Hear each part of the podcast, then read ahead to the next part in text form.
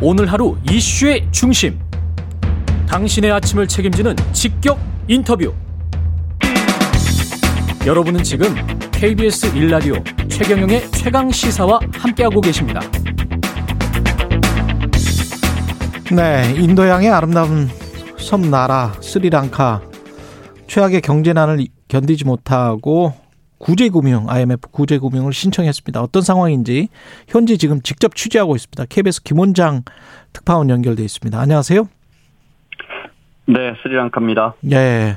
지금 몇 시입니까, 스리랑카? 새벽 아, 4시 17분입니다. 아이고, 스리랑카 콜롬보? 네, 그렇습니다. 예. 아, 지금 스리랑카 어떤 상황인가요? 그 데모도 많이 하고 지금 그렇게 네, 그렇습니다. 봤습니다만은. 여기 저 제가 머물고 있는 숙소 앞에도 지금 이 새벽에도 저 밤 늦게까지 시위한 분들 시민들이 집으로 가면서 차량의 경적을 울리는 소리가 아. 지금까지도 납니다. 네. 지금 음 제가 있는 이 숙소 이 호텔도 계속 정전이 되고요. 그래서 이제 어 노트북 같은 거 정전 안 될 때 계속 충전을 해야 되고 휴대전화 같은 걸. 아, 아, 네. 이게 달러가 부족하니까 기름 수입이 크게 줄었고요. 예. 그래서 주유소마다 줄도 정말 길고 어. 전기 자주 끊기고 전기 끊기니까 이게 이제 기름이 없으니까 이게 그 자체 발전기 돌리기도 어렵고 그러면 식당이 이 녹아 이 냉장고가 녹아버리잖아요. 그래서 네. 식당들이 정말 문을 많이 닫았습니다. 네. 지금 왜 이렇게 된 거죠? 이게 이제 달러가 없으니까요. 예. 나라 빚이라는 게 대부분 달러 부채잖아요. 예. 뭐 국채나 민간 기업의 부채도 다 달러로 빌려와서 달러로 갚아야 하는데 예, 스리랑카 같은 나라는 관광객들이 들어와야 달러를 버는데 아, 코로나 코로나로 코로나. 2년 2년 거의 못 벌었고 예. 이제 제조업이 마땅하게 없으니까 수출로 달러도 못 벌어오고 음. 비단 스리랑카뿐 아니라 아르헨티나 뭐 터키 페루 지금 파키스탄 가난한 음, 저개발국까지 거의 다 비슷한 상황이고요. 음. 올해 스리랑카가 갚아야 할 부채 총액이 우리 돈 한 8조 원 정도입니다. 예. 사실 우리 경제로 보면 뭐 추경 한 번 할 정도 돈인데 네. 그것도 안 되네요. 스리랑카 예. 지금 네 스리랑카 외환 보유고가 2조 정도 남았다니까요. 음. 어 결국 이제 잠정적으로 우리 빚 못 갚겠다 채무 불이행을 선언했습니다. 네 우크라이나 사태 이후에 이제 인플레이션이 굉장히 심해지고 이제 공식 디폴트를 선언한 나라는 이제 스리랑카가 처음입니다. 아, 결국은 에너지 가격, 곡물 인플레이션 뭐 이런 것들 때문입니까? 그렇죠. 네. 네. 이제 최근에 러시아와 우크라이나 침공으로 곡물 가격, 에너지 가격, 어 그러니까 기름 가격이 워낙 급등하고 있고 이게 막히니까 이걸 이제 수입 수출하는 자본시장이 글로벌 자본시장 이 얼어붙고 그러면 이제 원래 연장해줄 채권도 연장이 안 되고 음. 스리랑카 같은 나라는 당장에 달러가 없으니까 정부가 수입을 규제했습니다. 달러 못 빠져나가게 하려고 그래서 예. 어, 수입량을 조절하니까 운동화부터 뭐, 저 자동차, 기름, 이런 게 전부 이제 주로 주니까, 어, 다 수입해야 하니까요. 그러니까 예. 이제 소비자 물가가 폭등하고 있고, 아. 예를 들어, 여기서 나는 우유나 계란값도 다 두 배씩 오릅니다. 한 달 새. 왜냐면 어. 여기서 나지만 운송하려면 기름값 오르고, 뭐 냉장 비용 오르고, 우유, 아마 우유 종이팩 같은 것도 다 수입할 겁니다. 그러니까, 음. 뭐, 물가가 폭등하고 있습니다. 예. 유튜브에서 유수현 님이 3주 전에 스리랑카를 다녀오셨대요. 근데 그때도 네네네. 주유소 앞에 줄이 100m 넘게 섰고 결국엔 정치가 네. 문제라고 현지인이 말해줬다고 하는데 네네네. 그 정치가 그래서 지금 데모나 시위를 많이 하는 건가요? 뭘 요구를 하는 매우 겁니까? 특이합니다. 네, 네. 그렇습니다. 네, 아, 이 형제들이 집권했는데요. 네. 라자팍스라는, 팍, 라자팍사라는 2005년에 집권했으니까 지금 17, 17년째.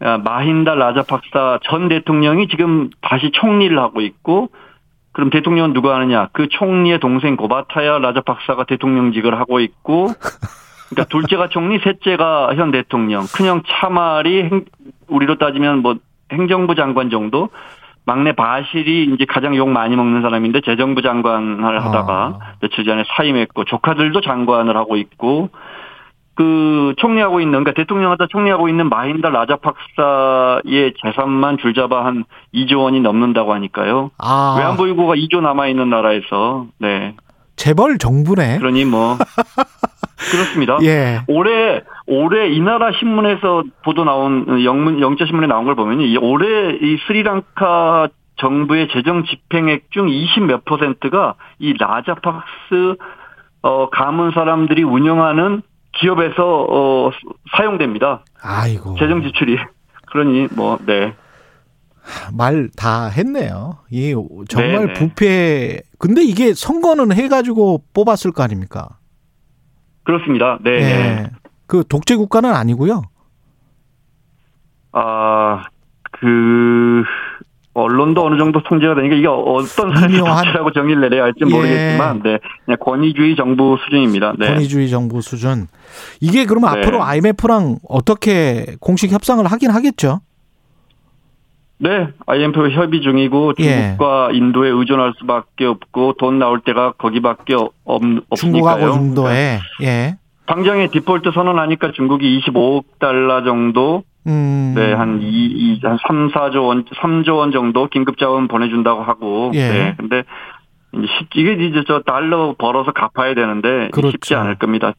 참고로 아르헨티나가 디폴트 선언하고 다시 국채 발행하기까지 15년 걸렸거든요. 음. 네. 그 정부가 해외에서 돈 빌리는데 15년 걸린 거니까 스리랑카는 더, 더 쉽지 않을 겁니다. 네. 중국도 국제 정치에서 영향력을 발휘하려다가 좀 발이 많이 묶일 수도 있을 것 같습니다.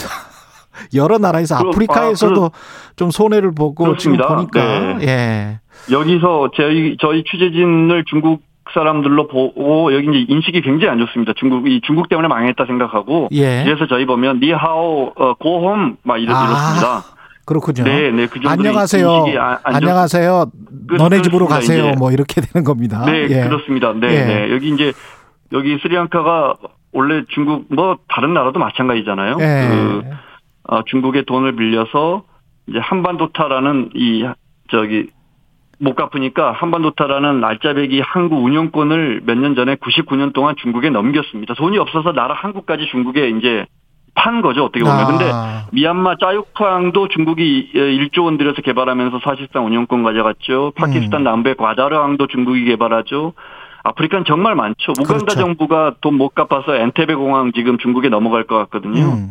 그러니까 이게 뭐 중국이 돈 빌려준 것 자체가 그렇죠. 나쁘다고 할 수는 없지만 예. 결과적으로는 그렇게 해서 수출이 늘어야 되는데 안 되니까 그렇죠. 돈을 중- 벌어야 되는데 안 되니까 전부 다시 저 중국이 이제 어 이게 자본이나 음. 이저 뭡니까 인프라로 가져가고 있습니다. 네. 그렇습니다. 3266님, 김원장 기자 일복 타고나셨네요. 그 특파원 갔는데 계속 아시아에서 일들이 많이 터지고 건강하게 잘 지내다 오세요. 고맙습니다. 이렇게 말씀하셨고요. 이게 지금 전 네, 네, 세계적인 인- 고맙습니다. 네. 전 세계적인 인플레이션 상황 때문에 벌어진 일이고 그럼요. 코로나가 겹쳐서 특히 또 뭐 우크라이나 사태, 러시아의 우크라이나 침공 다 겹쳐 있는데 인플레이션 관련해서는 네네. 어떻게 생각하세요? 지금 미 연준도 고래- 뭐 올리겠다고 하는 거고. 고래 싸움에 새우등 터지는 게 그 말이 딱 맞는 것 같습니다. 예. 네. 그 존스 홉킨스가 그 같이 연구했던 대학에서 4월 전 세계 물가 인상률 봤더니 1위부터 10위 안에 전부 먹고 살기 힘든 나라들. 아. 네, 사실 뭐 미국 물가 인상이 심하다, 유럽이 심하다지만 30% 60%씩 막 폭등하는 나라는 터키, 스리랑카, 페루, 파키스탄 이런 음. 나라들이 이제 물가가 급등하고 이게 사회 불안이 이어지고 정권 교체 요구로 이어지고 있는데 예. 이제 글로벌 교역량 교역량은 해마다 커지고 근데 이게 나라들 가로막고 있던 자본의 뚝은 이제 거의 낮아졌잖아요. 그렇죠. 그러니까 자본의 파도는 막 이럴 때 막 출렁인단 말이죠. 음. 근데 경상수지 적자가 크고 수출할 건 없는 나라들은 딱 그런 어떤 파도에 에, 침수되기 아주 좋은 조건인 거죠. 네, 네. 알겠습니다. 여기까지 듣겠습니다. 스리랑카 콜롬보에서 취재하고 있는 KBS 김원장 방콕 특파원이었습니다. 고맙습니다. 네, 콜롬보였습니다.